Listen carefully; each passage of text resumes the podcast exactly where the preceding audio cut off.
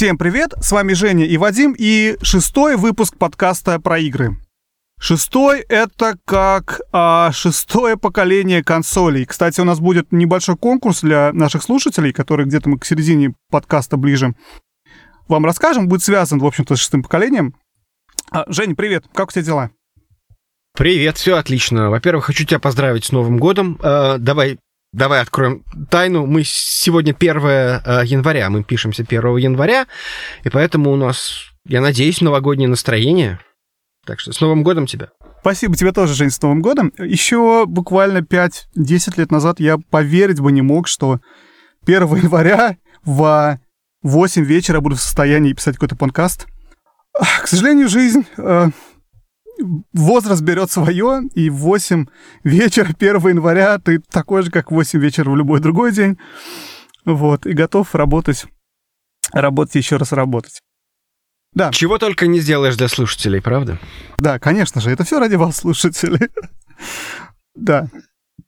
Окей, здорово. А, ну, в общем, на самом деле, есть такая традиция, она, наверное, скорее традиция западная, наверное, американская, не знаю, откуда она пришла о том, что люди на Новый год э, делают, делают обещ... новогодние обещания. И, в общем-то, мы хотели бы с Женей эту традицию как-то, наверное, поддержать по-своему и дать какие-то свои обещания на Новый год, чего мы хотели бы сами себе, в общем-то, и, и вам, уважаемые слушатели, пообещать. Но, наверное, в первую, очередь самим себе.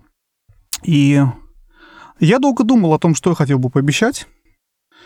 И решил, что, наверное, сосредоточиться даже не столь на том, в какие игры я хотел бы играть. Не хочу звучать пафосно, но я решил дать обещание о том, что я постараюсь сделать наш подкаст чуть-чуть более, наверное, профессиональным, чуть более интересным, более подготовленным. Потому что вот до этого выпуска включительно я, в общем-то, если честно, готовился постольку поскольку к подкастам.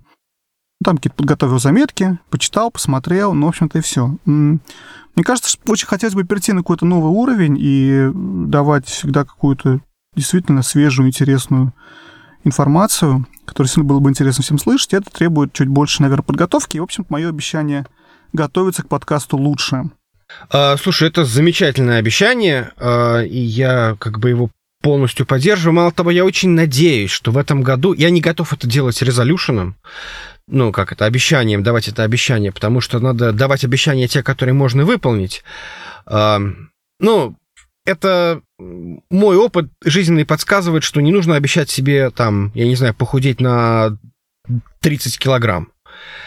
Надо поставить себе цель похудеть на 5. И это как бы, ну, гораздо э, гораздо более возможный вариант, и поэтому, как бы, если ты похудеешь на 20 килограмм, как бы на 5 ты килограмм все равно похудел.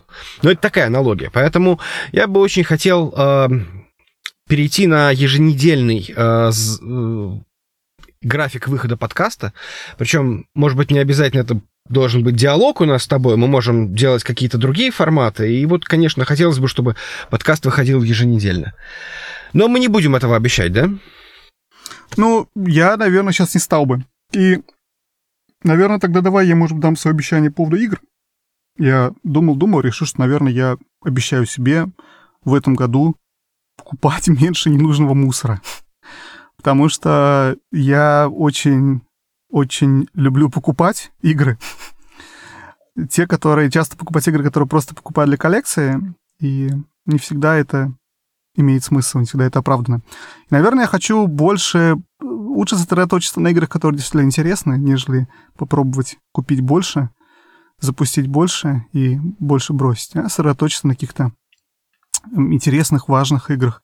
Ну и, кстати, в рамках, опять же, подготовки вот э, к подкасту, мне кажется, многим слушателям было бы интересно узнать про игры, которые вышли в этом году, игры, про которые все говорят, и чтобы мы тоже как-то, может быть, их обсудили.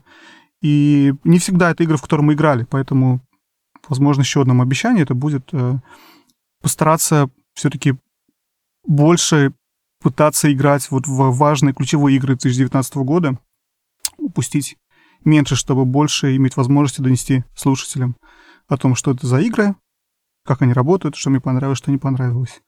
Жень, тебе есть обещание про игры? Да, но я хочу отметить, что в этом году как бы, в общем-то, практически не вышло еще новых игр, за исключением трех инди-платформеров пиксельных в Стиме, но как бы они выходят каждый день. А, это была шутка, и она была не смешная. Вот, а, да, у меня есть два обещания по поводу игр. А, значит, первое обещание я решил, я твердо решил а, перестать париться по поводу а, антологий и предыдущих частей игр. Вадим знает, многие знают, что у меня есть определенный, э, скажем так, пунктик по поводу того, что я не могу играть, э, условно говоря, в Metal Gear 5 из расчета, что я не играл в предыдущие части. Хотя Metal Gear это отвратительный пример, почему он сейчас в голову не пришел, э, почему он мне сейчас в голову пришел. Я не могу играть четвертый Fallout, потому что я не играл в предыдущие Fallout. Хотя абсолютно никакого смысла это не имеет. И я почти уверен, что Bethesda, которая выпускала четвертый Fallout, никоим образом не предполагала, что все остальные должны пройти предыдущие там первый, второй, третий, там не Вегас, что там еще было. Это вот у меня первое обещание. Второе обещание, я решил в этом году начать вести формальный бэклог, и в этом бэклоге вычеркивать игры, причем смысл в том, что не обязательно проходить игры до конца. То есть надо научиться играть в игры ровно настолько, насколько как бы это доставляет удовольствие. Конечно, все зависит от именно игры, но э, это нормально бросать игры. Уходить с плохих фильмов, заканчивать плохие игры, да и, может быть, даже не только столько плохие, сколько игры, которые э, хочется закончить, их надо заканчивать. Такая интересная тема, Жень. А, я очень хотел бы как-то ее, э, наверное, продлить и обсудить подробнее. Но не хочу тебя перебивать раньше времени. Ты, мне кажется, что-то еще хотел сказать. Нет, собственно, это все мои э, обещания. Ну вот, да, вот основное это бэклог. Э, моя проблема с, с, конкретно с этими обещаниями только в том, что только второе обещание имеет какой-то смысл, потому что его можно как-то формально проверить. Потому что как проверить то, что я перестал париться, в общем-то, совершенно невозможно. Но для этого я решил там изобрести некоторую метрику, там, поиграть там, я не знаю, в 5 игр, которые э, там начинаются вот, вот сейчас. Ну, то есть, будут сейчас. Ну, например, у меня есть цель, я хочу поиграть в Metro Exodus, которая выйдет в этом году. И я, несмотря на то, что у меня есть купленные предыдущие части, то как бы начать именно с Metro Exodus и, если что, вернуться назад и про проиграть предыдущие. А, но это вот один из примеров. То есть вот несколько таких экспериментов я хочу а, в этом году сделать. Слушай, а неизвестно, когда выходит, кстати, метро новое? Метро выходит, если я не ошибаюсь, в феврале.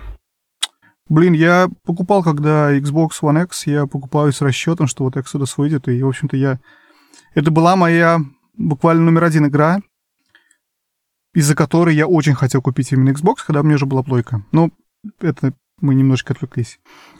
Вернувшись к вопросам про игры и про то... Тут надо, наверное, отметить, почему вообще Женя ставит, наверное, так вопрос, потому что мне эта тема очень близка и лично близка. Вот этот вопрос того, что ты покупаешь игры, и очень часто ты чувствуешь какую-то... Я чувствую, сори. Я чувствую какую-то ответственность, какую-то какое-то обязательство, что я должен игру пройти, что я должен ее там закончить, я должен, ну или как минимум проиграть какое-то количество часов, потому что, условно говоря, деньги вложены, и дело даже не в деньгах, это просто какое-то вот начатое дело, да, то есть начатое дело, которое не хочется бросать, потому что его уже начал. Ты начал вот этот вот э, квест, ты начал какое-то там приключение, ты... И порой относиться проще к играм то, чего действительно нам не хватает. Но иногда какие-то игры хочется играть, но времени на это найти довольно трудно, потому что мы все взрослые люди, и количество вещей, количество каких-то жизненных других задач, количество вещей, которые мы делаем в жизни, помимо, в общем-то, игр, оно, оно просто огромное. Но при этом есть очень много игр потрясающих, классных, интересных, которые требуют там 60, 80, 100 часов и больше часов, да, чтобы, чтобы в них поиграть. И а, вот это вот огромное множество миров от а, Red Dead Redemption до Hollow Knight, от а, God of War до, там, не знаю, Assassin's Creed, это какие-то миры, каждый из которых требует определенного погружения. Каждый, который требует определенного а, коммитмента, какого-то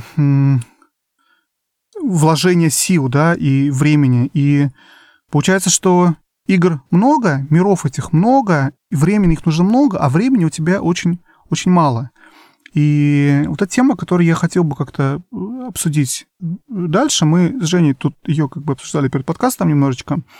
Женя нашел очень классную статью а, в мою любимую катаку, посвященную именно этому вопросу. И перед тем, как, э, в общем-то, обсуждать эту статью, Жень, вот э, пару, пару слов на эту тему. Что думаешь?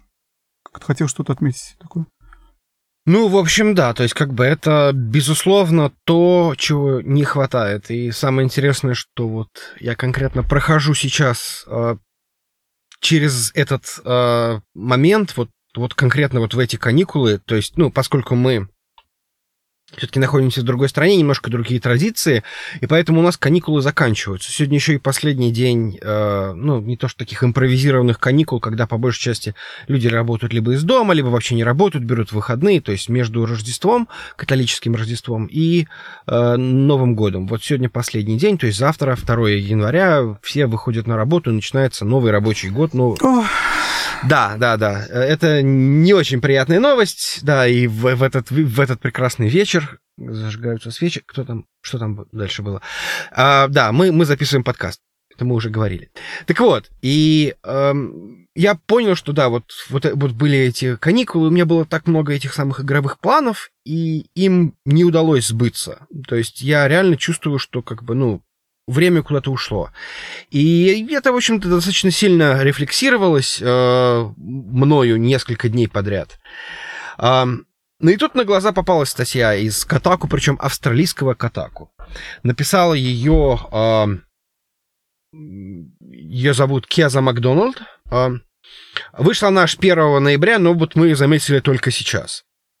Я так понимаю, что это самая э, журналистка, э, родила ребенка, вышла в какой-то декретный отпуск и поняла, что, ну, как бы ее игровая жизнь поменялась. Даже несмотря на то, что она, э, как это сказать, игровой журналист, и ей, возможно, иногда приходится, даже не то, что приходится, удается э, играть в игры по работе, она все равно понимает, что как бы эта проблема, и ей нужно на это находить время.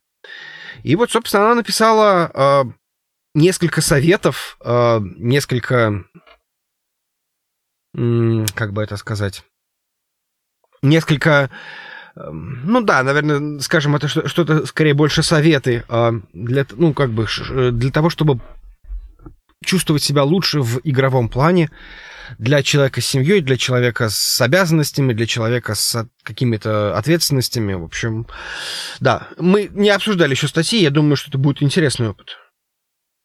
Полностью согласен. А, опять же, такой вопрос меня многие люди спрашивают, с которыми я общаюсь, Вадим, где ты берешь время на все эти игры? И иногда мне кажется странным этот вопрос, потому что, ну, как же время же есть свободно, вот я в него играю. Конечно, мне хотелось, чтобы это времени было бы больше, да, но для многих людей сам факт того, что находится время для игр, он удивительный. И я потом, кстати, после этой статьи читал комментарии к ней, ну, вообще, ты сама, по-моему, э, Кеза пишет об этом, о том, что многие люди перестают играть, когда становятся взрослыми, просто потому что у них нет времени. И, в общем-то, я тоже много об этом думал, и у меня почему-то время есть, хотя у меня есть полно обязанностей, каких-то там хобби, этих самых. Просто, говорю, не так много. И в первую очередь, это до обсуждения статьи, это то, куда ты тратишь время. Потому что я не смотрю телевизор, я не туплю в интернете, там я не пользуюсь Фейсбуком, например. То есть, наверное, вот для меня это... У меня вырабатывается очень много времени свободного. Сейчас у нас а, маленький ребенок, который ложится спать в 7 вечера. А, и, в общем-то, после семьи у меня обычно свободное время, которое я могу потратить на что хочу, и обычно это игры. Вот это очень, в общем-то, удобно для меня. Жень, когда ты играешь? А, ну, у меня двое детей, и они ложатся чуть позже, обычно часов в 9 они ложатся, и а, вот обычно с 9 и немножко туда я вот могу поиграть некоторое время. А, мало того, я очень много играю в, в пути. То есть у меня очень длинные поездки на работу, и вот во время этих поездок я играю. По счастью, я э, езжу на работу на поезде. И это дает мне возможность в этом самом поезде как бы что-то что делать. Но, опять же, это такой... Мы забегаем вперед, надо все-таки обсудить статью, то есть то, что предлагает Кеза. Я думаю, что мы все-таки перескажем тезисно, да? Конечно, да. Да-да-да, давай. А, хочешь начать? Ну, давай, да, начнем, потому что первый пункт, который она, э, ну, на который она э, делает определенный вывод, он наиболее спорный. Он явно, э, явно один из ключевых, но мне кажется, что он как, как раз самый спорный. То есть она предлагает выбрать одну большую игру и в нее играть. Э, и у нее довод, что если ты будешь между двумя разными переключаться, например, между каким-нибудь Assassin's Creed, э, Odyssey и каким-нибудь Destiny, то ты не добьешься успеха ни там, ни там, в общем-то, в итоге ты будешь фрустрирован.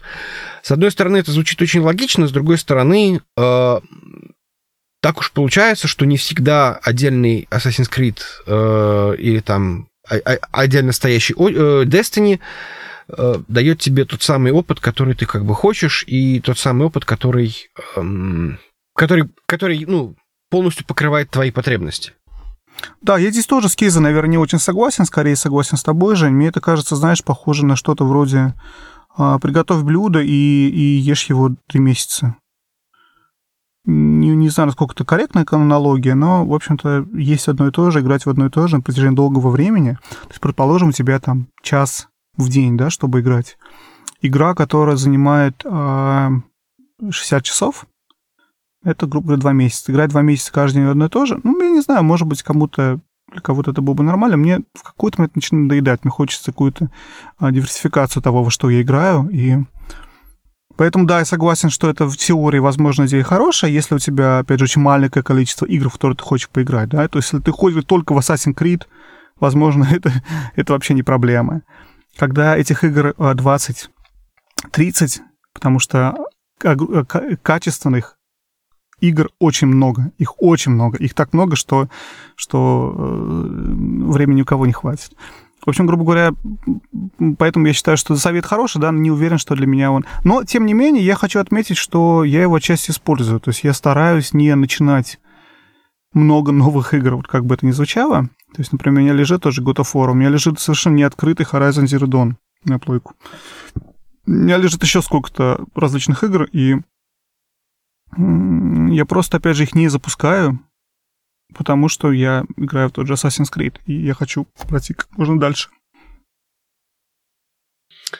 Ну да, в общем-то, я тоже примерно то же самое стараюсь сделать, но это действительно получается достаточно тяжело, потому что, во-первых, игры выходят, э, а ты еще не успел что-то доиграть, и ты видишь, что все вокруг играют вот, вот конкретно в этот там вот в эту игру, и ты тоже хочешь быть как-то вместе со всеми, поэтому ты переключаешься.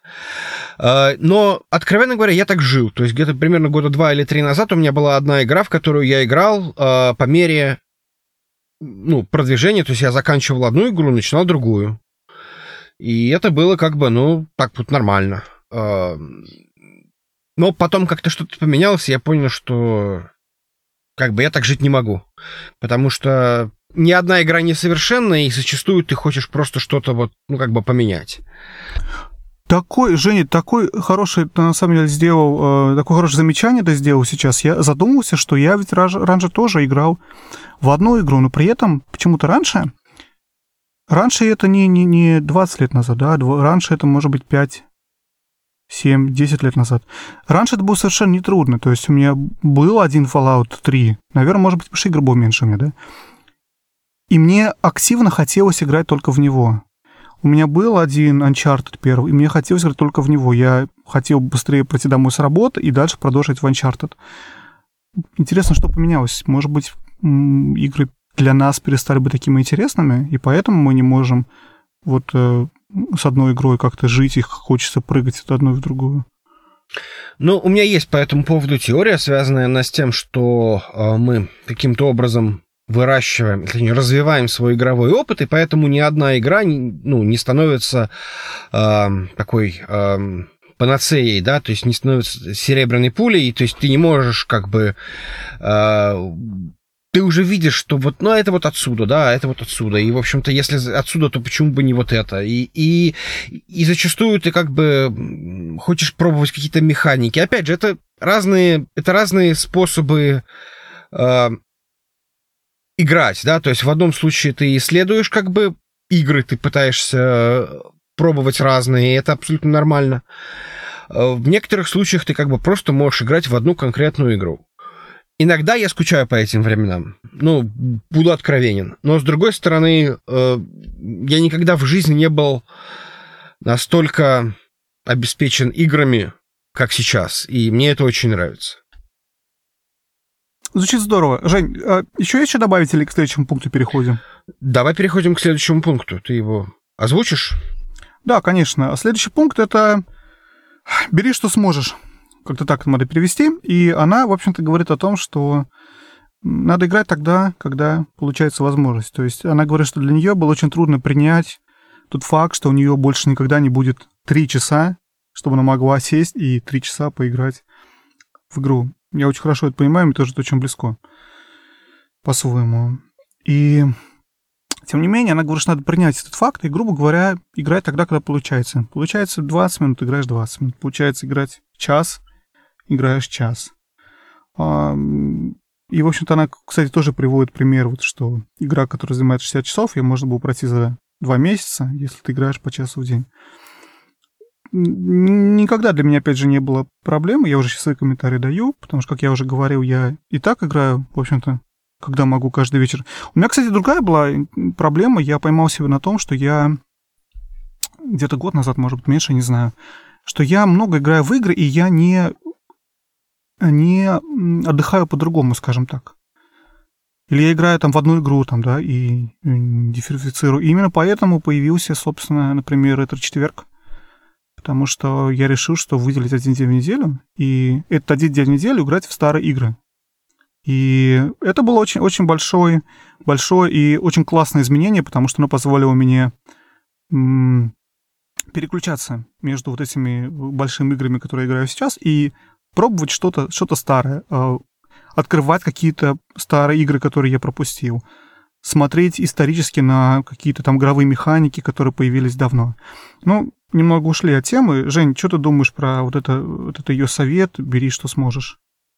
Ну, в общем, да, то есть она, по сути, говорит, что лучше играть час в день, чем два месяца ждать, она прям вот очень хорошая формулировка, лучше играть час в день, чем два месяца ждать, пока э, у тебя, значит, партнер уедет э, в командировку, и ты сможешь все выходные играть там в, в какую-то игру.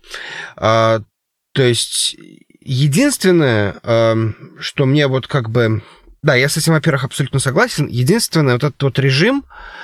Э, а, мне кажется, отчасти отсекает определенный жанр игр, в которых люди могут играть, ну, могут хотеть играть.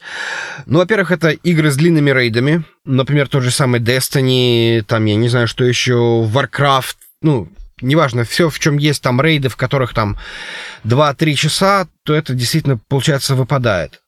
И зачастую э, очень многие сетевые игры э, выпадают. Например, моба с длинными сессиями типа Dota 2 или League of Legends, стандартная игровая сессия где-то около часа, но это все равно это означает, что ты должен тебя час никто не трогать. И, скорее всего, это зачастую может не сработать. Именно поэтому, когда я искал там некоторое время назад сетевую игру, в которую я мог играть, это был Hearthstone, потому что э, матч длился, ну, там, 5-10 ну, минут в среднем. Э, и мне кажется, что, правда, современные игры, современные сессионные игры пытаются делать, чтобы эти э, сессии, сессии короче, а классические доты и, и League of Legends, они просто опираются на свою фан-базу. И это как раз, мне кажется, следствие того, что, в принципе, это, правильный, это, это правильная мысль, и даже производители игр на это тоже, в общем-то, ориентируются. Да, кстати, я э, почитал комментарий к этой статье, как я уже упоминал, и По-моему, некоторые, несколько комментаторов отметили тот факт, что действительно есть жанры игр, в которых этот совет совершенно не будет работать. Например, они приводят в пример э, JRPG, потому что... Или там э, э, игры, в которых, опять же, большие сложные босс-файты, где тебе действительно нужно посвятить какое-то время к тому, чтобы это сделать. И игры по 30 минут, они в общем-то, тупо не будут работать. Опять же, некоторые игры, они требуют от тебя какого-то времени, чтобы ты вошел в это настроение, вошел в этот ритм, и не каждую игру можно запустить на 30 минут. Хорошо, игры, э, хорошо, вот это правило бы работало бы на мобильные игры, которые пишутся с этим учетом, делают с этим учетом, что ты играешь какой-то короткий отрезок времени, когда у тебя есть, и потом выключаешь и не играешь. Например, многие большие AAA э, игры, они, в общем-то, не всегда хорошо ложатся на это правило. Согласен с тобой, Жень. Ну, опять же, как бы оно... А, опять же, как бы, да. В целом я с этим согла- согласен, да. Но, видимо, придется менять... Э, для того, чтобы следовать этому правилу, возможно, придется менять игровую диету. Я хотел бы перейти к следующему пункту. И это один из моих любимых. Она советует купить Switch. Почему? Потому что это, позволя... это позволило ей проходить, по-моему, Hollow Knight. По-моему, в статье говорит, что она проходила Hollow Knight, э, лежа, значит, на боку, кормя ребенка параллельно. Она, значит, на свече проходила Hollow Knight. Я, честно говоря, не знаю. Мне кажется, это как, как ты знаешь, это как вот... Как люди, которые проходят, э, там, я не знаю, Dark Souls э, на этом коврике для Jump... Как он там? для DDR, для Dance Dance Revolution, или там на гитаре для Guitar Hero. Мне кажется, это примерно из той же оперы, но все равно, да, то есть как бы... Эм, но в целом я согласен, да, то есть купите Switch, если у вас есть возможность, если вы можете представить себе, что вы где-то еще можете играть, Switch это отличная портативка. Причем самое интересное, что я бы сказал, наверное, портативку, а не Switch. То есть это может быть совершенно другая э, портативка, это может быть 3DS, это может быть Vita, это может быть, э, я не знаю, что еще, Game Boy, ну, ладно, хорошо, Game Boy это уже слишком сильно, да, то есть, ну, 3DS это отличный вариант, э, или там, я не знаю, там, Vita, если вам нужна какая-то эмуляция. Я лично э, очень люблю 3DS. Почему? Потому что оно компактное, оно гораздо компактнее, чем Switch. И оно позволяет играть стоя даже, то есть не просто в поезде, а еще можно играть в прислоняясь, значит, к стеночке в тамбуре в этом поезде, и мало того, переходя из одного поезда в другой, ты его аккуратненько засунул в, в кармашек, вошел в другой поезд, открыл, продолжил с того же места. Со свечом такого не получается, он слишком громоздкий. Но при этом иногда бывают дни, когда я беру с собой Switch. Еще один совет, который дает она, ну, в рамках этого же совета, она предлагает э, поставить два телевизора. И это, кстати, совет, который вызвал кучу ажиотажа в комментариях. Очень много это обсуждали читатели этой статьи. К слову, я надо отметить, что мы, конечно, дадим ссылку на статье в э, заметках к подкасту. Ну, в общем-то, она предлагает повесить два телевизора, и чтобы вы и ваш партнер могли играть одновременно в каждую свою игру. И в комментариях э, люди пишут, что кто-то там вешает два телевизора и там проводит все время вместе, но каждый смотрит свой кусок. То есть кто-то смотрит там фильм по одному телевизору, второй играет, например, или там играют разные игры. Видимо, это вопрос, почему, опять же, для меня он не близок, потому что это вопрос какого-то, наверное, проведения, необходимости проведения времени вместе, когда при этом вы не проводите время вместе, играете. Наверное, как-то так. Ну, потому что для меня это, не знаю, как-то мы с супругой или проводим время вместе, или я играю. То есть мне как-то не возникает необходимости соединить эти вещи. А иногда бывает, что там я играю, она смотрит, или она читает книжку или что-то там, играет на телефоне, пока играю. Ну, как-то, в общем, не совсем близок мне этот совет. Ну да, это очень, очень, конечно, странный, э, странный вариант, да. Ну, тем более, в общем-то, ну... Ну, отчасти он как бы... Кстати, я хочу сказать, что он отчасти этот совет, он так или иначе вот лично у меня реализован. Ну, то есть у меня нет единого экрана, который может быть... Ну, нет, окей, то есть понятное дело, что, например, э, PlayStation и Xbox стоят в, в зале, и у меня телевизор один. И если этот телевизор занят, то я не могу играть в, там, я не знаю, в Assassin's Creed. Но при этом у меня есть еще там пять способов, как во что-то поиграть.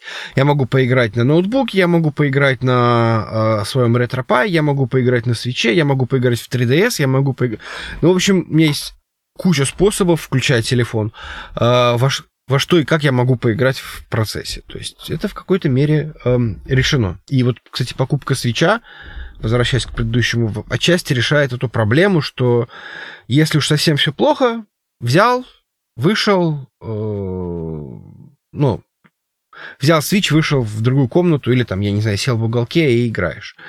То есть это как, как бы дается второй, второй экран тебе дается. Совершенно согласен, только у меня при этом еще, знаешь, я на всех консолях, я говорю, во что-то играю, на всех консолях у меня какой-то бэклог игр, и я просто беру, что под рукой. Если это геймбой, я играю в Зельду или в покемон на геймбое, да, сейчас. Или я прохожу там еще Super Mario э, World на геймбое. Если это PSP, у меня там сейчас стоит, я играю в Симпсонов. То есть какая-то, какая-то везде есть какие-то игры. И до чего рукой дотянулся, грубо говоря, в то ты и играешь. Прочитаешь следующий совет? Да, следующий совет, э, видимо, очень сильно личный. Э, как бы она предлагает меняться с партнером активностями. Ну, то есть, например, если ты пустил, от, отпустил партнера, например, там, я не знаю, там, погулять там по магазинам, не знаю там, что, что еще там, потусоваться с друзьями, а по, ну, как бы ты в это время заботился о де- детях, например, или там делал что-то еще, то, соответственно, ты можешь ожидать, что как бы партнер потом поддержит детей, а ты поиграешь в игру. Да, я, наверное, не знаю, что еще добавить. Есть что добавить на эту тему или дальше перейдем? Ты знаешь, да, она, она, она это, это, это единственный совет, который как бы, ну вот, чисто теоретически, один из немногих советов, которые вот из, из тех, которые прям вот реально как бы вот бери и делай, что называется. И, возможно, это в голову не приходило кому-то, да. Но, в принципе, вот, вот в моем случае он, наверное, не очень сработает. Или это будет, знаешь, как-то вот, ну, не совсем честно. То есть, вроде как ты кого-то отпустил, кто-то там погулял, а потом, в общем-то, выяснилось, что... Ну, еще знаешь, что хотел сказать, что я думаю, в моем случае, вот все время, которых у меня, которого у меня нет на игры, которые хотел бы потратить, это не время, которое надо с кем-то договариваться о чем-то. Это дела, это хобби, это что-то, что мне надо делать не то чтобы договориться с кем-то, просто надо делать что-то. Это работа, которую надо делать, потому что я часто, не часто, но с определенной периодичностью, там, наверное, минимум раз в неделю я работаю вечером дома, потому что полно работы. Это какие-то там, надо что-то там, фильм сделать, какой-то смонтировать э, домашний какой-то там, да, родителям. Это разобраться с счетами в банке, там, всегда, как всегда какие-то какие-то дела, большие, маленькие, которые надо делать. Поэтому тут ни с кем не договоришься. Не хочешь, не делай все свои дела, но, в общем-то, хочется делать. Поэтому это единственное время. Единственное, с кем ты можешь договориться, это сам. И я думаю, это... Давай перейдем к следующему совету. Тогда она говорит про то, что нужно э, отпустить чувство стыда, чувство вины. То есть перестать, грубо говоря, переживать по поводу того, что ты хочешь играть. Ну, в общем, да. Да, это главный сет, я его обозвал э, «Отпусти и забудь». Там, я не знаю, родители детей чуть постарше поймут меня. Это просто была песенка из э, Frozen. Вот. Э, и это, наверное, главный совет, который она дает. Я, кстати, подумал, что они очень сильно связаны, вот лично в моем случае, с предыдущим, с, с меня, с, с партнером активностями. Дело в том, что дело в том, что а, она пытается бороться вот, эти, вот, вот с этой непонятной стигматой. Я подумал, что Nintendo, которая, как известно, спасла рынок видеоигр в 80-е своей, там, значит, Nintendo Entertainment System, э, которая порушившийся рынок каким-то образом вытащила. Ну а как она спасла, да? Это известный факт, что она начала продавать консоли, она начала продавать NES в магазинах игрушек в отделе для мальчиков. И несмотря на то, что как бы чисто теоретически весь рынок был спасен, внезапно была приобретена э, некоторая стигмата, да, что видеоигры это для... А, детей, б, мальчиков. Да, а детей, б, мальчиков, да. То есть и сейчас мы это как бы... Как мы, как, как, как бы сейчас с этим боремся? Мы как общество, не мы с Женей лично, хотя мы с Женей лично тоже, наверное, отчасти. Мы боремся как можем насколько можем. В плане своего мнения, по крайней мере, на эту тему. Ну да, соглашусь. Вот. Ну, в общем, совет такой, что как бы ничего в этом-то плохого нет, если ты хочешь расслабляться при помощи видеоигр. Э, это нормально, это способ проводить время, это способ, как ты получаешь удовольствие. Тебе нужно время для себя, и поэтому это нормально. Не откладывай это, не думай, что это какое-то непонятное э, развлечение для мальчиков, и ты вроде как не должен этим, этим заниматься, это, это не так. То есть можно, можно играть в игры, это нормально. И, и так ты тратишь время, ну, то есть как бы вместо посмотреть телевизор, вместо того, чтобы потупить в YouTube, вместо того, чтобы, пардон, набухаться, ты можешь поиграть в игру. И это нормально, если это доставляет тебе удовольствие. Да, это очень, очень хороший, очень верный совет. Опять же, для меня он совершенно натурален, и я никогда не переживал из-за того, что я там играю в игры. И более того, я вот начинал с этого, о том, что, опять же, я не смотрю сериалы. Я выделил себе один день, теперь это раз в две недели, когда я смотрю сериалы. Просто чтобы, чтобы как-то чем-то еще заниматься, кроме игр. То есть мне это не проблема. Опять же, для людей, которые смотрят сериалов, очень много смотрят какие-то программы телевизионные, и просто там пялятся в телек. Я понимаю, для них, возможно, труднее. Но, с другой стороны, если ты хочешь смотреть сериалы больше, чем играть в игры, то значит, ты хочешь смотреть сериал больше, чем играть в игры, и проблем, в общем-то, нет. Но, кстати, опять же, такая мысль, почему бы кому-то, кто, у кого много каких-то других увлечений, кто, например, те же сериалы любит смотреть, я уже перехожу, знаешь, к советам от Жени Вадима. А, Почему бы также не выделить один день, например? То есть в среду вечером вы играете в игры. Вы не смотрите сериал, вы не тупите в интернете, вы не... У меня, на самом деле, я скажу э, еще одну вещь, интересную, очень личную. Я перестал ходить вечером в туалет с телефоном и с каким-либо устройством, кроме двух дней в неделю. Я беру теперь телефон с собой в понедельник и в пятницу. Звучит смешно, экономит кучу времени, честно. То есть ты вечером у тебя больше времени, чтобы поиграть в ту же игру, потому что ты можешь прийти, открыть, пока ты посмотришь Инстаграм, Твиттер, пока ты что-то почитаешь, идешь по ссылкам. В общем-то, раз и прошло сколько-то минут. Не буду говорить сколько, жена скажет, зачем-то я преуменьшаю время в туалете. Вот. Тем не менее, это для меня оказался очень полезный совет. В общем-то, что-то такое. Если вы хотите как-то диверсифицировать и перестать тупить в Фейсбуке, и перестать тупить перед телевизором, и чем заняться другим, например, играми, на которые времени не хватает, то, в общем-то, хороший совет это или выделить себе время на игры конкретный день, или, наоборот, как-то ограничивать свое время на другие активности, как-то так. Ну да, у меня мой совет это в какой-то мере планировать. В некоторых случаях это, ну, э, например, суббота зачастую это та игра, это то, то время, когда я могу поиграть во что-то очень серьезное, например, э, там, я не знаю, сделать какой-то, ну, поиграть подольше, например, задержаться и не ходить спать подольше. Ну, это, опять же, моя ситуация, ну, потому что я знаю, что в воскресенье мне не нужно, не нужно так уж рано вставать. Но, опять же, если так получилось, что дети проснулись, э, в, суб- в воскресенье рано, утром, там, 7 утра, и такой, черт, я лег в час, там, в 2. Ну, как бы, ну, да, окей, ты сам знал, на что ты шел, но как бы ты получал удовольствие вчера. И это, в общем-то, нормально, да, это был такой какой-то вот тут возникает вопрос того, что это какой-то guilty pleasure, то есть вместо того, чтобы спать, ты занимался чем-то непонятным, но это не важно, это можно было там, я не знаю, таким же образом там сериал смотреть или книжку читать. То есть все нормально, все нормально.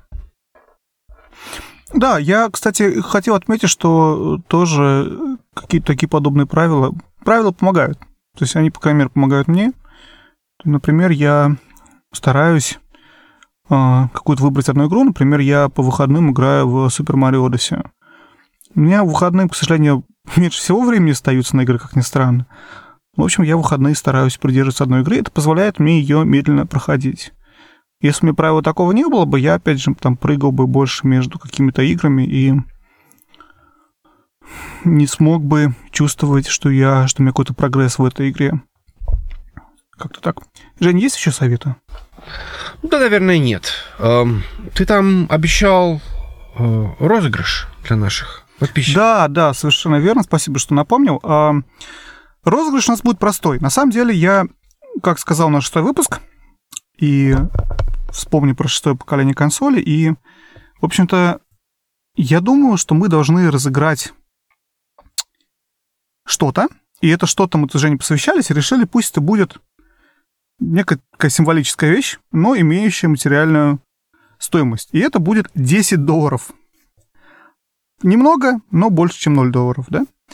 И это будет 10 долларов на какую-то платформу по вашему выбору. Это 10 долларов или в PlayStation Store, или в Xbox Marketplace, или на Steam, или в Nintendo eShop, или там, я не знаю, может, вы играете на телефоне, на, Apple аккаунт, гифт-карта, что-то такое, которое мы разыграем между всеми, кто напишет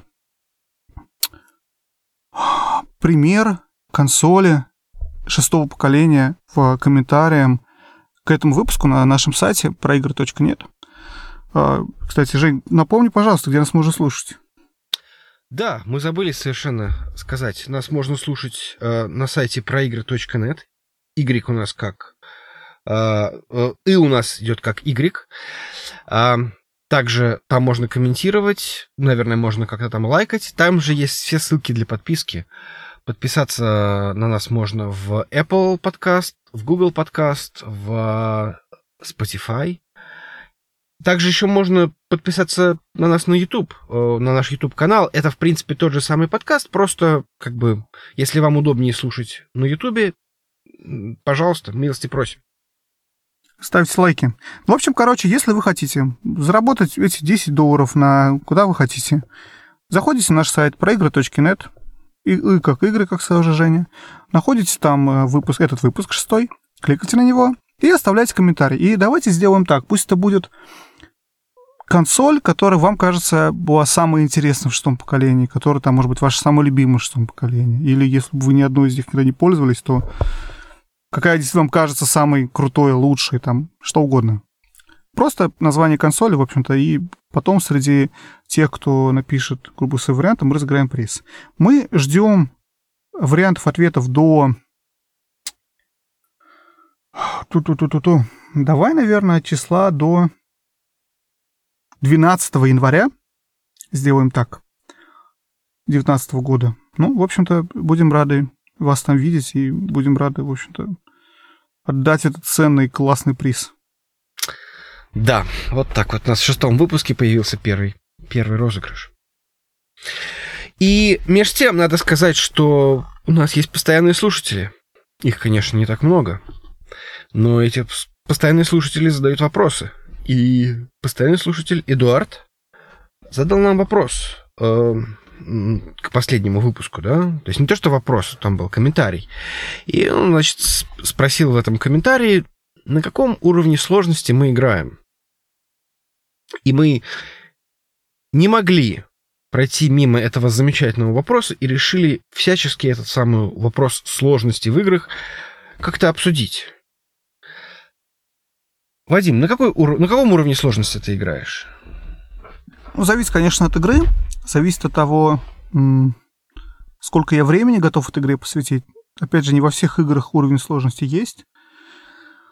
Тема, тема действительно очень интересная. Но, отвечая на твой вопрос, я обычно играю на или предпоследнем уровне сложности, или на последнем уровне сложности. То есть, например, в Fallout, тот же четвертый, я играл на Survival, который отключал сейвы, который отключал fast travel, который заставлял есть, пить, и, в общем-то, кучу сложностей создавал. И это единственное, единственный вариант, который мне нравился. При, кстати, Fallout это было очень интересно, потому что квесты заставляли тебя идти туда, потом идти в другой конец карты, возвращаться назад. И, в общем-то, все это делать ногами было любопытно, поэтому игра у меня заняла много месяцев. Вот. Но, а тем более без сохранения, если тебя убьют по дороге, в общем-то, приходится начинать с того места, где ты спал последний раз. Ну, окей. А, например, в того же Ведьмака я играл, по-моему, на предпоследнем уровне сложности. Уже не помню, чем это было связано. Ну, в общем, игра последний, предпоследний уровень сложности. А ты?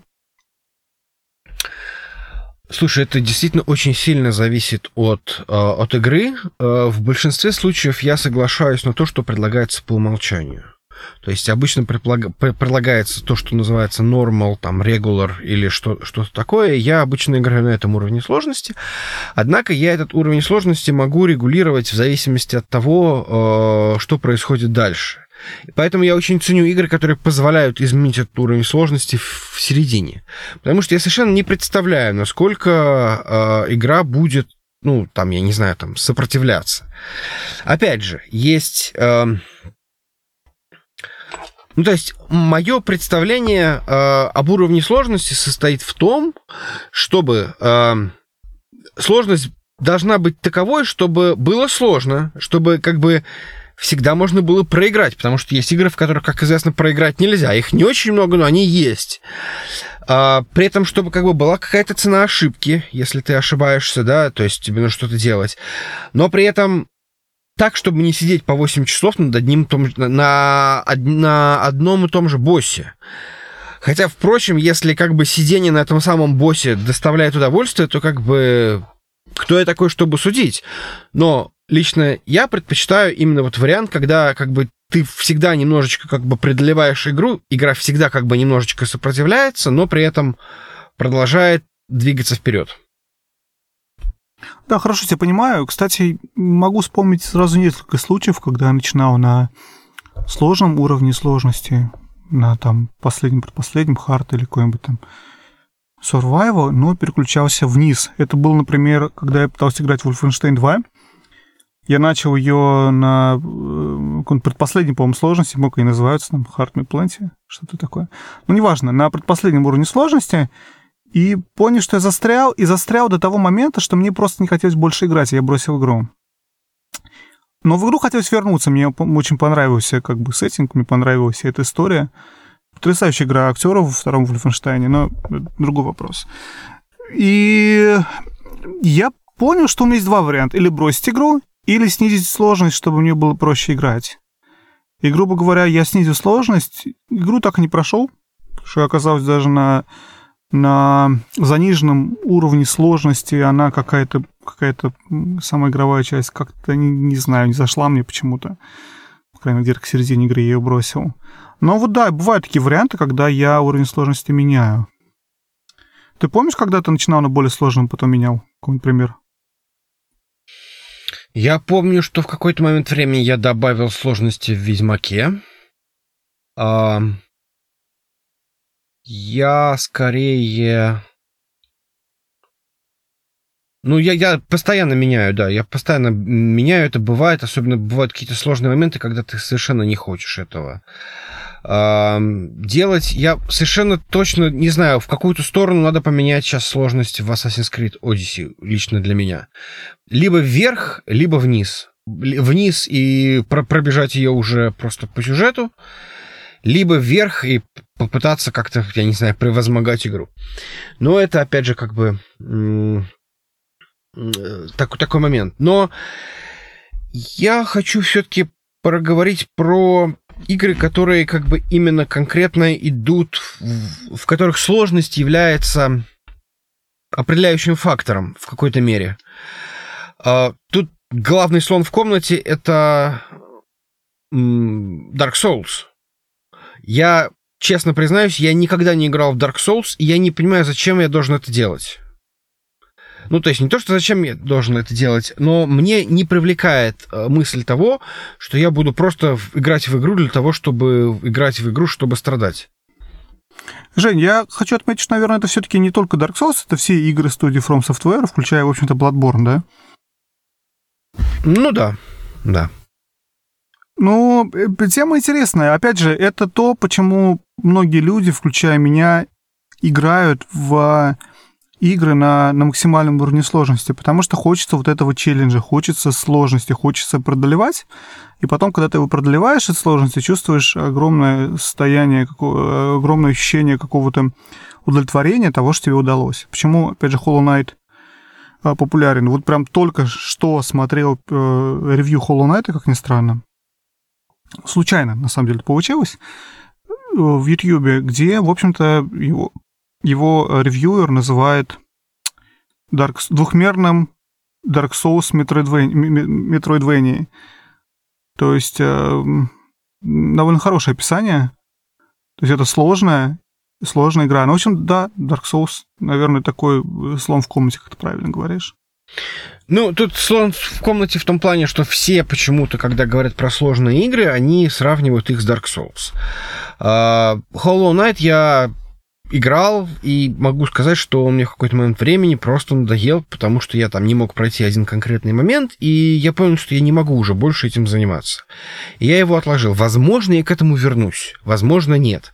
То есть вот тут в данном случае игра меня победила, но при этом, наверное, это главный недостаток Hollow Knight для меня. Она не сумела заинтересовать, прежде чем победить. Поэтому я прошу прощения у Дениса, но я все-таки считаю, что Hollow Knight это не очень хорошая игра. А, по крайней мере, лично для меня. Нет, на самом деле ты сейчас такую хорошую вещь сказал о том, что игра стала сложной до того, как пытался интересовать. Вот это вот, наверное, самое, самое сложное в, в игродельстве, самое сложное для продюсера или для разработчика игры создать игру, которая тебя медленно, медленно, медленно э, захватывает в себя, повышая сложность. Чтобы у тебя постоянно был вот этот вот челлендж, но при этом, чтобы он, он, был, он не был таким, что ты хотел игру бросить до того. Интересный момент, когда у тебя уровня сложности в игре нет, как, например, в том же Hollow Knight, да, тебе приходится играть, если я не ошибаюсь, там нет уровня сложности, я сейчас могу запамятовать, но, по-моему, там один. Тебе приходится делать игру для всех, или только для хардкорщиков, как, опять же, Souls Games. То есть ты играешь, ты делаешь игру с расчетом на то, что только упертые а, какие-то, я не знаю, упертые игроки, которым интересен сам челлендж, в общем-то, смогут это пройти. И интересный момент, что в последнее время это, это стало очень популярной вещью делать сложные игры. Не обязательно делать хорошие игры, делать сложные игры. Например, ну, хорошая игра, насколько я известна, насколько мне известно, я не играл, это Cuphead. Правильно я говорю? Cuphead, угу, да. да. Вот, по-моему, она вышла в прошлом году или позапрошлом году. Игра, которая выглядит как мультфильм 50-х годов. Потрясающая графика, на самом деле, меня поражает. Я очень хочу ее купить именно из-за графики, но считается она очень сложным э, шутером. Не шутером, как называется, это вертикальный, э, не вертикальный, сори, горизонтальный шутер? Нет, это, это, shoot'em Да, да, да, да, да, это shoot'em совершенно верно. Ну, в общем-то, короче, сложная очень игра, и она известна тем, что вот у тебя постоянный челлендж, ты постоянно умираешь, и нужно очень умело управлять, чтобы, чтобы пройти. Опять же, это для любителей челленджев, наверное, так. У меня есть теория, ну, не совсем теория, и самое интересное, что многие с этим согласны, что челлендж вот этот вот в играх — это не вопрос таланта это вопрос того, что, ну, как бы нет людей, которые, нет людей, которые умеют играть в Dark Souls. Нет людей, которые умеют играть там, я не знаю, то же самое Hollow Knight. Это вопрос времени, это вопрос усидчивости, это вопрос того, что ты хочешь как бы, ну, в смысле, что, что ты хочешь отдать игре, да? То есть, и поэтому чисто теоретически, да, в Dark Souls никто не умеет играть в Dark Souls. Есть просто люди, которые играют, играли в Dark Souls, э, в смысле, никто изначально не умел играть в Dark Souls. Никто не, при, не приходил подготовленным к этому делу. То есть, это, это вопрос того, что игра затянула, и в какой-то момент времени, как бы, ты понял, что ты научился в это играть. И так, в принципе, как бы, ну, вообще, в принципе, так работает любая игра. Ты не понимаешь, что делать, ты видишь шипы, ты понимаешь, что, скорее всего, на эти, если ты на эти шипы э, упадешь, то ты умрешь, или тебе станет больно, ты это пробуешь один раз, у тебя получилось, там не получилось, в общем-то, и, и ты э, каким-то образом выстраиваешь вот эту вот, вот модель обучения. То же самое в, будет в Dark Souls, ты просто будешь учиться, ты просто будешь учиться дольше. Но при этом как бы ты также все равно выучишься. Совершенно верно, Жень. И, и опять же, а потом ты получаешь удовольствие от того, что тебе получается сквозь этот сложный, э, виртуальный, созданный э, геймдизайнера мир пройти. Тебе получается применить полученные умения и, грубо говоря, приземлиться. Я, кстати, писал статью на эту тему, как ни странно, у себя в блоге на тему того, как игры учат тебя в них играть, увеличивая сложность. Но я думаю, это другая немножко тема. Но все равно она очень-очень связана. Ну вот у меня, кстати, по этому поводу есть некоторые соображения, что сейчас очень много современных игр, вот я уже вспоминал Ведьмака, там я не знаю что, они под конец как раз становятся совсем простыми. То есть ты начинаешь, и тебе вначале сложно, потому что ты там маленький, ты там не умеешь, тебя все бьют, а потом ты начинаешь как бы э, во-первых, ты уже становишься лучше в самой игре, во-вторых, ты зачастую сам начинаешь каким-то образом находить лучшее оборудование, там, я не знаю, что ты там сделал, подкачался, возможно, ты понимаешь, что если ты там подкачаешься на пару уровней вверх и вернешься в эту низкоуровневую локацию, то тебе будет гораздо проще. И под конец ты зачастую просто уже начинаешь э, делать совершенно невообразимые вещи, и игра тебе фактически уже не может дать какого-то челленджа. В этом случае, наверное, единственный вариант только поднимать уровень сложности. Ну, опять же, э, мы не можем не заметить популярную такую в наши дни технологию, как auto, auto-leveling. То, что у NPC, с которых ты сражаешься, у них повышается уровень вместе с тобой. Спорная тема, но, тем не менее, многие, очень популярны в наши дни, многие, многие game developer ы ее используют. Я не очень понимаю, зачем нужен автолевелинг в некоторых играх, потому что это как бы, ну, смысла не имеет. Зачем вообще тогда нужен уровень? Может быть, просто надо идти тогда и не придумывать, что есть какие-то уровни да, то есть совершенно непонятно, зачем тогда вот эта циферка этого самого уровня, зачем вот эта вот, вот эта прокачка. То есть это, это, это абсолютно нелогично в некоторых играх, в частности, ну да, опять же, слон в комнате — это э, Assassin's Creed Odyssey где э, совершенно я не понимаю, зачем тогда нужен этот уровень. Нет, там, там есть момент, когда твой уровень настолько высокий, что как бы враги становятся все какого-то меньше, уровнем сильно меньше тебя, и ты их просто начинаешь пинать направо-налево, но это все равно какая-то уже... Э, э,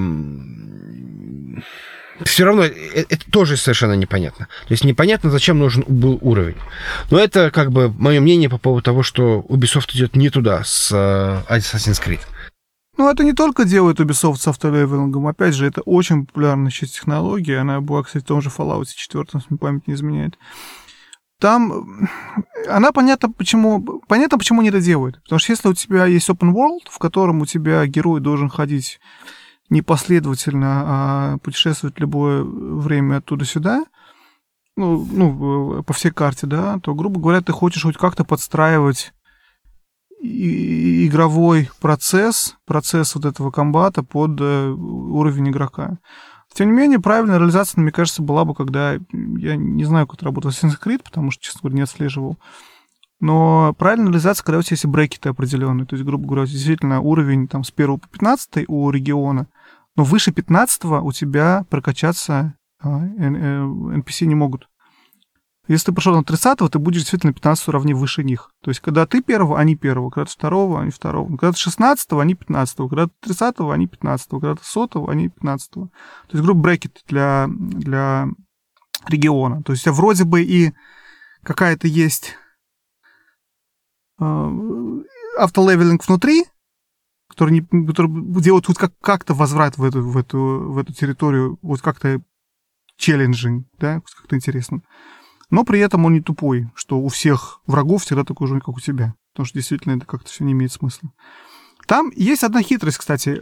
Я читал где-то, по-моему, статье про автолевелинг, про то, что идея в том, что когда у тебя автолевелинг, у тебя идет за счет скилла, во-первых, умение играть, да, то есть он тебе позволяет, я говорю, всем, всем персонажам быть того же уровня, что ты, но ты сам качаешься Плюс у тебя вместе с уровнями же еще открываются всякие а, abilities в том Assassin's Creed, да, то есть ты учишься, учишься на какие-то, ну, там, это кик, а тут ты лечишься, а тут ты еще что-то делаешь. Грубо говоря, у тебя а, за счет ability становишься сильнее своих оппонентов.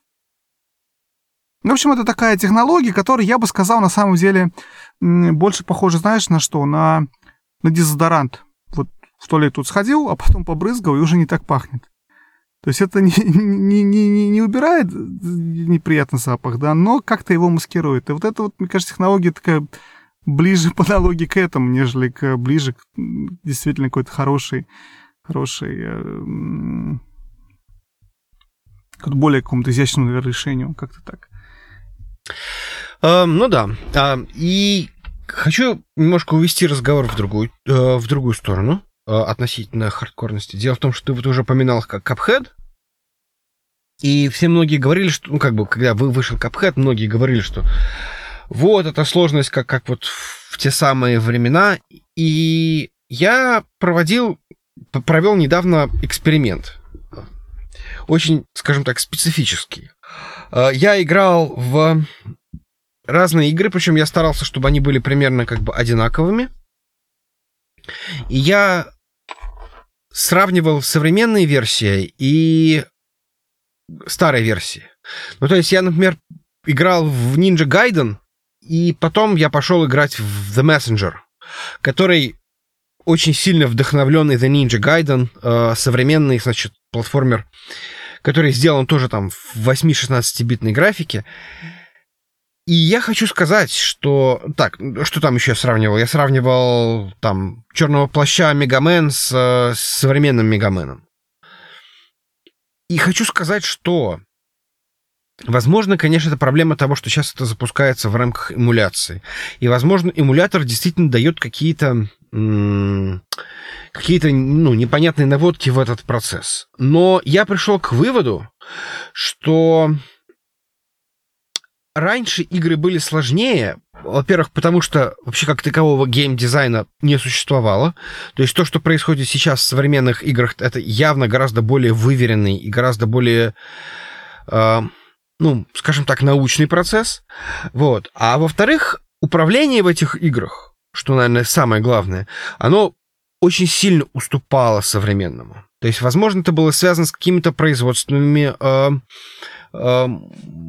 проблемами. То есть э, контроллеры были, которые абсолютно аналоговые, шли, наверное, по какой-то аналоговой... Ну, нет, там, там наверное, был какой-то цифровой, но это все равно. Э, то есть, видимо, шины были очень короткие, они передавали какие-то очень короткие сигналы, и поэтому чисто теоретически э, мне кажется, что если там черный плащ прыгает через платформу, не значит, что он всегда ее перепрыгнет. То есть он, возможно, он ее просто не перепрыгнет, потому что каким-то образом геймпад или, или консоль неверно обработает то, что ты ей сказал. Текущие игры, этим не страдают. То есть управление сейчас стало гораздо более отзывчивое, гораздо более, и вообще сами игры стали более отзывчивые и гораздо более выверенные с точки зрения того, как работает механика.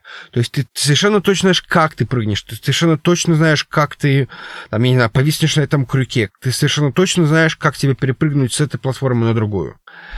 И можешь туда прыгнуть или не можешь туда прыгнуть. Но это очень спорный момент. Что думаешь?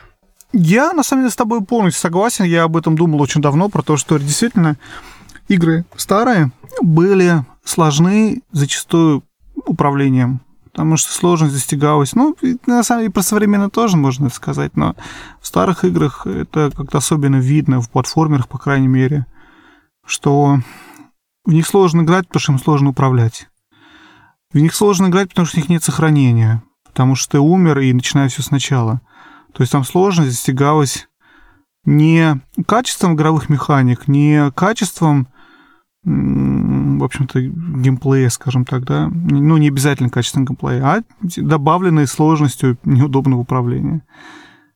Довольно такой момент, показывающий, что раньше отчасти было проще сделать игру, скажем так. А, забавно, что при этом, как мы уже говорили, игры никак ничем не, зам... не заманивали. При этом, при всем. Но при этом все играли. Ну, игр, иг, иг, игр было меньше, выбор был меньше. В общем-то, очевидно, что сейчас каждая игра у тебя большая, это огромный мир, огромная жизнь, Тот же, да, та же Одиссея. О, кстати, я совершенно забыл, я же хотел про Одиссею кое-что рассказать. И в разрезе сложности. Я, помимо того, что я играю... Я, кстати, не помню, на самом последнем уровне сложности или на предпоследнем уровне сложности. Я уже забыл, как они там называются. Наверное, предпоследнем. У меня, кроме этого, так получилось, что я сразу же в момент включения игры зашел в настройки э, худо, как это называется, HUD, э, интерфейса графического, и отключил все. Кроме, по-моему, health и еще чего-то там. То есть у меня нет ни компаса, у меня нету ни... У героев не показывается, какой у них уровень, не показывается урон, ничего у меня не показывается.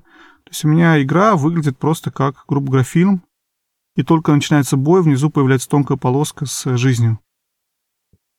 Сделал я только потому, что у меня LED-телевизор, который известен тем, что, во-первых, они выгорают, когда у тебя в одном и том же месте показывается элемент. И мне очень не понравилось сразу же, что в начале же игры у меня эти были баунти э, хантеры, и там внизу вот рисовался в нижнем правом углу значочек красный.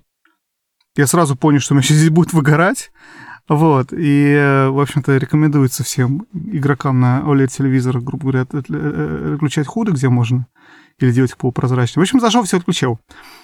Интересно, почему я про это вспомнил, потому что оказалось, что это полностью меня геймплей. То есть я играл с отключенным вот этим худом, сколько я уже играю, недель, месяц, наверное, я уже играю. И тут несколько дней назад я вспомнил, что, о, у меня же все это отключено, вот посмотреть, как это у других игроков все включил и поразился. Во-первых, поразился огромным количеством мусора на экране, потому что после того, как ты месяц поиграешь в игру, в которой ничего нету, кроме саму, самого мира, кроме самого вот этого, этого персонажа и э, всего вокруг, когда у тебя здесь квесты, тут компас, тут какие-то сообщения вылетают, кто, где, что, когда, а тут э, еще что-то. В общем, это какая-то очень показалось неожиданно грязно. Но второй момент, почему я сейчас про это вспомню, что Казалось, что с включенным ходом играть очень легко. Потому что твой орел, когда видит персонажа, он всех отмечает на карте. Ну, не на карте, а, грубо говоря, ты их видишь по, сквозь деревья в виде силуэтов. Ты видишь, где кто, куда кто пошел. У меня это все не работает, потому что у меня все это отключено. То есть у меня он их видит, и все, и ты должен запомнить, где находится. Ты не видишь, сколько тебе надо еще кого ударить для того, чтобы он умер. Ты не видишь, на самом деле, даже кого ты, собственно, бьешь, потому что так он там какую-то точку рисует, так включен. В общем, это добавляет сложности игры. Я поиграл с, с включенным обычным ходом, и мне так не понравилось. То серьезно, вот, наверное, потому что я уже привык к другому процессу в Assassin's Creed. Но когда вот я включил вот это все, и, и, и как-то это стало как-то как-то нереалистично, что я вижу людей сквозь, сквозь э, заборы и вижу, куда они пошли, самое главное. Я вижу, сколько мне еще их бить. В общем, мне все это не понравилось, выключил назад и дальше играю с выключенным всем. В общем, тоже такой момент сложности. Было бы интересно, кстати, если бы они это прикручивали бы заранее сразу к пресетам сложности. То есть ты выбираешь hard, у тебя такой-то HUD. Выбираешь там easy, у тебя все включено, все показывается. Но сейчас, видишь, сейчас, по-моему, есть тенденция наоборот делать очень эту гибкую настройку э, в сложности. Например, последняя Лара Крофт, ты можешь... Э, есть общий ползунок сложности, а можно сказать, что, например, головоломки, пожалуйста, легче, а боевка сложнее, и наоборот. То есть, например, бой, бой просто, а головоломки сложнее. И тогда в головоломках тебе не будут не подкрашивать там, я не знаю, там места, за которые можно зацепиться, там тебе самому нужно будет додуматься, а, в, там, предположим, боевка будет очень простая, потому что тут действительно, опять же, в случае с такой многоплановой игрой, как, как Лара Крофт, да, то есть кто-то приходит по голов, головоломке порешать, как, как там полазить, как там куда-то добраться, а кто-то приходит там повоевать, из лука пострелять, хотя, наверное, если для этого выбирается Лара Крофт, это действительно очень странный выбор. Но, опять же, как бы... Э, если оно просто действительно бесит, поэтому можно как-то вот сделать, чтобы боевка так, ну, пролетала мимо, потому что она очень простая.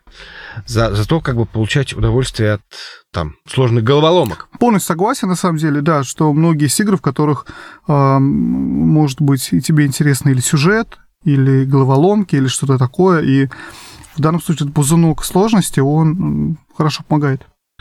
Ну, скажи мне, пожалуйста, как ты думаешь, вот ты вот начал говорить про Assassin's Creed, мы перешли к играм, в которые мы играли?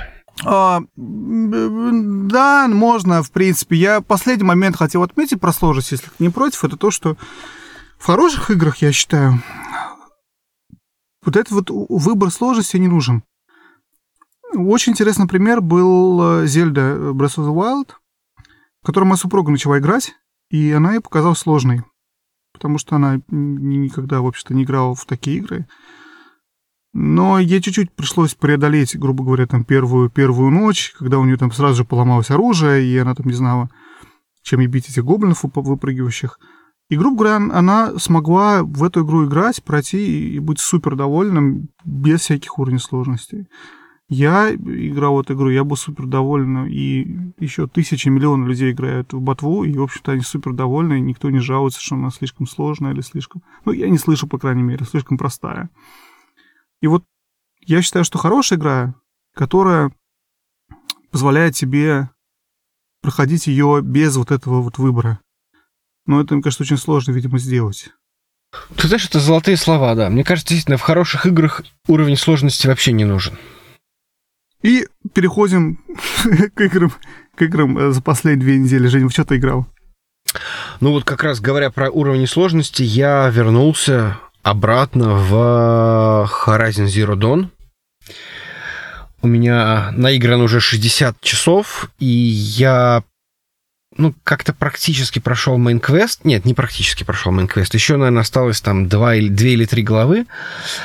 Но при этом почему-то у меня есть ощущение, что я main quest ом не ограничусь и буду продолжать играть, э, может быть, с какими-то перерывами, потому что игра все-таки выяснилась, что она просто очень и очень хорошая. У нее есть единственный недостаток, который пришлось превозмогать. Самое, самый главный недостаток, вот, который отмечали многие обзорщики, что там вот это вот очень сильно развито это собирательство, которое э, состоит в том, что ну, вот, тебе нужно лечиться, тебе нужно лечиться травками, которые ты собираешь. И поэтому ты там вступил в какую-то схватку, там полечился, и потом бегаешь там 15 минут, собираешь травки по округе. Я наверное, отчасти вот в какой-то момент времени решил, что вот, вот да, вот больше я не хочу бегать и собирать эти травки, это как-то нудно, да, и немножко игру отложил в сторону, это было где-то летом. А сейчас я вернулся, э, немножко уже изменивший отношение к игре, и понял, что в нее надо играть таким образом, чтобы эти травки не тратились. То есть э, внезапно игра сказала, окей, хорошо, Точнее, это, э, игра объяснила, что есть такое вот простое правило. Если ты хочешь идти в лоб, то тебе потом придется бегать э, 15 минут, собирать травки. После каждого, там, я не знаю, после каждой схватки, грубо говоря. Ну, более-менее серьезной схватки. А, поэтому, если не хочешь этого делать, то думай, как, как, как обойтись без... А, без такого поведения. То есть, может быть, действуй как-то более стелс, да, может быть, поставь какие-то ловушки, может быть, там, я не знаю, поставь здесь растяжки. И игра заиграла совершенно другими красками. Я понял, что я просто безумно влюблен в этот мир, я безумно жду вторую часть, я очень надеюсь на вторую часть. И, скорее всего, я буду проходить ее до конца, я буду проходить сайт-квесты, которые найду, я, скорее всего, буду даже э, проходить DLC, но, правда, это будет, э, скорее всего, чего я не буду делать, я не буду как раз заниматься вот этим собирательством. Там очень много этого самого собирательства. Найди 45, э, там, я не знаю, каких-то металлических цветков, найди, э, там, я не знаю, какие-то там элементы старого мира. Нет, я... Вот, вот это то, что, ну, как бы, вот всем этим коллекционированием я заниматься точно не буду. Ну, только что раз, если пробегая мимо во всем остальном это, это просто шикарнейшая игра. Это игра, которая дает мне именно тот самый уровень сложности, когда вот ты вступаешь в схватку, там что-то происходило, ты потом так вот выдыхаешь. Да, это было здорово. Вот я там полтора часа я э, в несколько подходов я там пытался убить этого самого большого Corrupted, э, как же он там, Thunder Джо.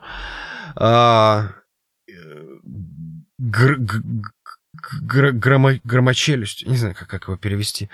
Вот. И вот я его он был такой, ну, как бы фактически босс э, в открытом мире, насколько это вообще возможно. Вот я его полтора часа пытался убить, когда я его убил, это было вот просто вот тот самый игровой оргазм, который вот вообще возможен.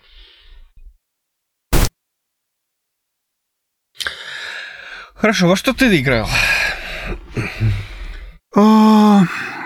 В большую игру, опять же, я играю во все на всем. Но если такой выбрать какую-то иную игру, про которую я хотел бы рассказать, пусть это будет, наверное, Warframe на свече. Недавно совершенно вышла игра старая, по-моему, два или три года, я уже не помню. Она вышла давно на, на плойке и на Xbox наверняка. И вот буквально месяц назад, по-моему, она вышла на Switch. И это считается одной из требовательных, наиболее требовательных графически, скажем так, сложных игр на свече. Я смотрел несколько ревью перед тем, как нее поиграть.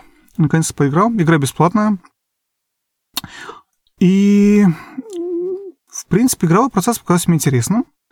Напомнил чем-то, наверное, Destiny. Что мне не очень понравилось, это то, что она, по крайней мере, в handheld режиме, то есть когда у тебя Switch в руках, а не подключен к доку, к телевизору, графика выглядит какая-то удивительно размытой. Кажется, что там... Я не, не знаю, кстати, какое там разрешение, потому что сейчас расширение 720p, если мне память не изменяет, у, у экрана. Но она смотрится не 720, она смотрится чуть ли не 480, которая просто обскейлена до 720. Ну, какое-то все очень блюрно, и мне как-то это прям не, не понравилось, если честно. Но, тем не менее, сам игровой процесс, почему нет? И это, опять же, это мультиплеер, э, онлайн, игра на свече, в общем-то, неплохой, неплохой вариант. Таких вот игр на свече не так много. То есть есть, конечно, нинтендовские, там какие-то классические сплатуны или там... А, не знаю, что еще можно вспомнить. Dark Souls выходил, где тоже там есть, да, мультиплеер у тебя. Paladins. А, да, Paladins действительно есть. Ну, вот это такая, в принципе... Я смотрел обзор Digital Foundry на них. Они очень хвалили, во-первых, порт э, с технической точки зрения, что ну, очень-очень ну, сильный. Но еще это интересный момент, что э, игра, они проводили вообще-то обзор, что это было там три года назад или когда она вышла. И сейчас игра очень сильно улучшила за это время. И, в общем-то, ей может дать шанс. Опять же, она бесплатная. Качай, играй. Почему нет? Женя, ретро-игра какая у тебя была? У меня в этот раз ретро-игра плохая. На самом деле мы говорим про какие-то хорошие игры, да? То есть тут у нас будет плохая игра. Я опять же, подавшись этому новогоднему рождественскому безумию, я купил немножко старых игр под DOS. И вот игру, в которую я играл в последний четверг, это был Crusader No Remorse. Это ужас какой-то, если честно. То есть я его реально просто не смог играть, гневно выключил. При этом это 95-й год, Origin, Electronic Arts. И самое интересное, что забавно, что оценки доходили до 93%. То есть, типа, вроде как игра была хорошая, но совершенно невозможно играть. То есть, это какое-то абсолютно резиновое управление. А, никаких подсказок в... Никаких подсказок в интерфейсе, как управлять этим нету. В смысле, как управлять героем. Это, как бы это описать? Это стрелялка, наверное, да? Какой-то такой непонятная стрелялка, шутер. Эм, или, может быть, экшен, чего-то такое. Но при этом это с видом даже, ну, как бы, да, третьего лица, то есть даже, точнее, сверху, изометрический такой вид, и ты вот управляешь этим самым человечком, который ведет себя, ну, совершенно по компьютерному. Причем в игре есть поддержка мыши. Почему не прикрутили поддержку мыши, я не понимаю. То есть сейчас э, сейчас такие игры играются реально по-другому, играются реально хорошо, тогда это просто совершенно невозможный, невозможный вариант. Но выяснилось, что в игре, оказывается, есть сюжет, очень немножко такой какой-то пафосный и такой в стиле 90-х, но при этом как бы, да, и какая-то есть харизма у игры в том плане, что тут красненький такой рыцарь, робот, не, не робот он, как бы такой красный этот костюм футуристический, но при этом похожий немножко на рыцаря. В этом есть какое-то определенное достоинство, но при этом в 2018 году играть в это совершенно невозможно. Что у тебя? Я немного с читерню, если честно. Я играл в качестве ретро-игры в ремастер DuckTales. Читерню, потому что ремастер. Я на самом деле купил, умудрился на распродаже купить и Disney Afternoon Classics. Это известный такой, на самом деле, сет четырех игр, которые есть и под э, Xbox, и под плойку, и наверняка под ПК. Стоит он, в общем, четырех игр. Это э, «Утиная история», это «Чудеса на виражах», «Чип и Дейл» и «Черный плащ». Я его купил, несмотря на то, что у меня эти игры есть, в общем-то, 800 вариантов уже где только есть. Ну, почему-то что-то мне очень захотелось. И поиграв немного в DuckTales, я вспомнил, что есть ремастер игры, и сразу же купил ремастер, потому что он тоже был на, распродаже, вообще все это за смешные деньги, если честно. Но, в общем-то, как-то так. И играл, в общем-то, в него. Я в него уже играл раньше. Он выходил, этот ремастер, на телефоне. Я в него играл года 3 или 4 назад, я сейчас не помню точно. Но как-то он тогда мне не так запомнился, а тут я был поражен, потому что это вообще, наверное, один из самых лучших ремастеров игр, когда-либо вышедших, потому что они взяли всякую, всю классическую вот эту вот DuckTales э, игру, которую мы все играли, ну, не, не знаю, насколько все, но многие из нас играли на Денде. Они поменяли там полностью графику на более такую э, красивую, современную, при этом она такая не, не, не дешевая современная, она хорошо выглядящая, она выглядит очень как мультик. Интересный момент, кстати, игра под Xbox 360, не под Xbox One. И она более низкого разрешения, и поэтому она, когда на моем в 4К телевизоре э, показывается, все выглядит немного разблюрно, что добавляет какого-то эффекта такого а, старого мультика немножечко. Хорошо смотрится, на самом деле. Так вот, они на самом деле ее переозвучили. То есть, ну как переозвучили? Ее озвучили. То есть, там персонажи говорят, там происходят какие-то события они добавили туда какие-то элементы, что у тебя э, этот э, Скрудж должен собирать какие-то там, например, я играл в уровень по э, Амазоне, по-моему, называется. Ты должен собирать какие-то дополнительные монеты, которые потом открывают проход. То есть немного поменялся уровень. То есть элементы те же самые, ты даже знаешь, где тут надо подпрыгнуть, и здесь можно пройти за стену, да, то есть из детства помнишь. Но при этом там появляются какие-то дополнительные э, ответвления, дополнительные куски. И самое главное, как я хотел сказать, что вот эта вот э, озвучка, вот это вот мультяшные составляющие, когда он находит монету, там он разговаривает с Круч, например, с э, зигзагом, который летает, там какие-то шутки, там какой-то разговор, и это добавляет ощущение мультика и добавляет ощущение истории, которая проходит у тебя сквозь вот этот уровень. То есть не просто идешь, прыгаешь э, палкой, собираешь там что-то, а у тебя какая-то история идет, она продвигается, пока ты двигаешься по уровню. Потрясающе сделано, очень хорошо, всем рекомендую. Прям ремастер на 5 с плюсом. В общем-то, и, и все, что я хотел сказать про игры, в которые играл. А сколько стоит ремастер? Его можно купить за 10 долларов? Он стоил 5,99, когда я покупал, или 4,99. Но я не помню, по-моему, они до 1, до 1 января только были скидки. Ну, слушай, ну я, я опять же не знаю, но в любом случае, если вы придете и откомментируете нам, да, то есть, соответственно, вы можете попробовать купить этот ремастер за эти 10 долларов, которые вы выиграете. Ну, или что хотите, на самом деле. Ну, в общем, это будет неплохое вложение. Опять же, я говорю, он есть под, э, под, под мобильный телефон, точно есть под АВС. В общем-то, один из вариантов в него поиграть. Жень, на Стиме он стоит сейчас 4,94. Я посмотрел. Отлично. То есть у вас даже еще останется... Э, еще останется. Их может два купить. Один, один на Стиме, а второй еще на чем-то. Вы можете купить а, два в Стиме и один другу подарить. Поэтому видите, как много, э, как много пользы от нашего подкаста. Поэтому вам обязательно надо прийти на сайт проигры.нет, причем и у нас пишется как Y, да, и, и откомментировать, да, вот под этим выпуском прям вот, прям вот сейчас зайдите и откомментируйте. Вопрос какой у нас был, Вадим? Шестое поколение консолей. А, напишите свою любимую консоль шестого поколения. Ну что? Будем завершаться? Да, да, безусловно. Мы уже даже рассказали. Да, нас можно слушать в э, Google Podcasts, Apple Podcasts, Spotify. Там тоже есть подкасты. Где еще нас можно слушать? Нас еще можно слушать на YouTube. На сайте можно слушать. На сайте у нас, кстати, очень удобный плеер, потому что нас можно слушать в ускоренном варианте. Мы прекрасно понимаем, что слушать нас на скорости 1х это так себе удовольствие. Поэтому нас надо слушать хотя бы на 1.3, 1.4, вот так вот. И вот у нас на, на сайте можно э, ускорить воспроизведение. То есть там плеер нажимаешь play, и потом можешь слушать Вадима и Женю быстрее. И это очень удобно. Вадим, ты пробовал эту функцию? Жень, я пробовал эту функцию служить в своей штатной приложении подкасты на айфоне и работает превосходно. Но я не пробовал на нашем сайте, надо будет попробовать. Ну, в общем, большое спасибо, что были с нами.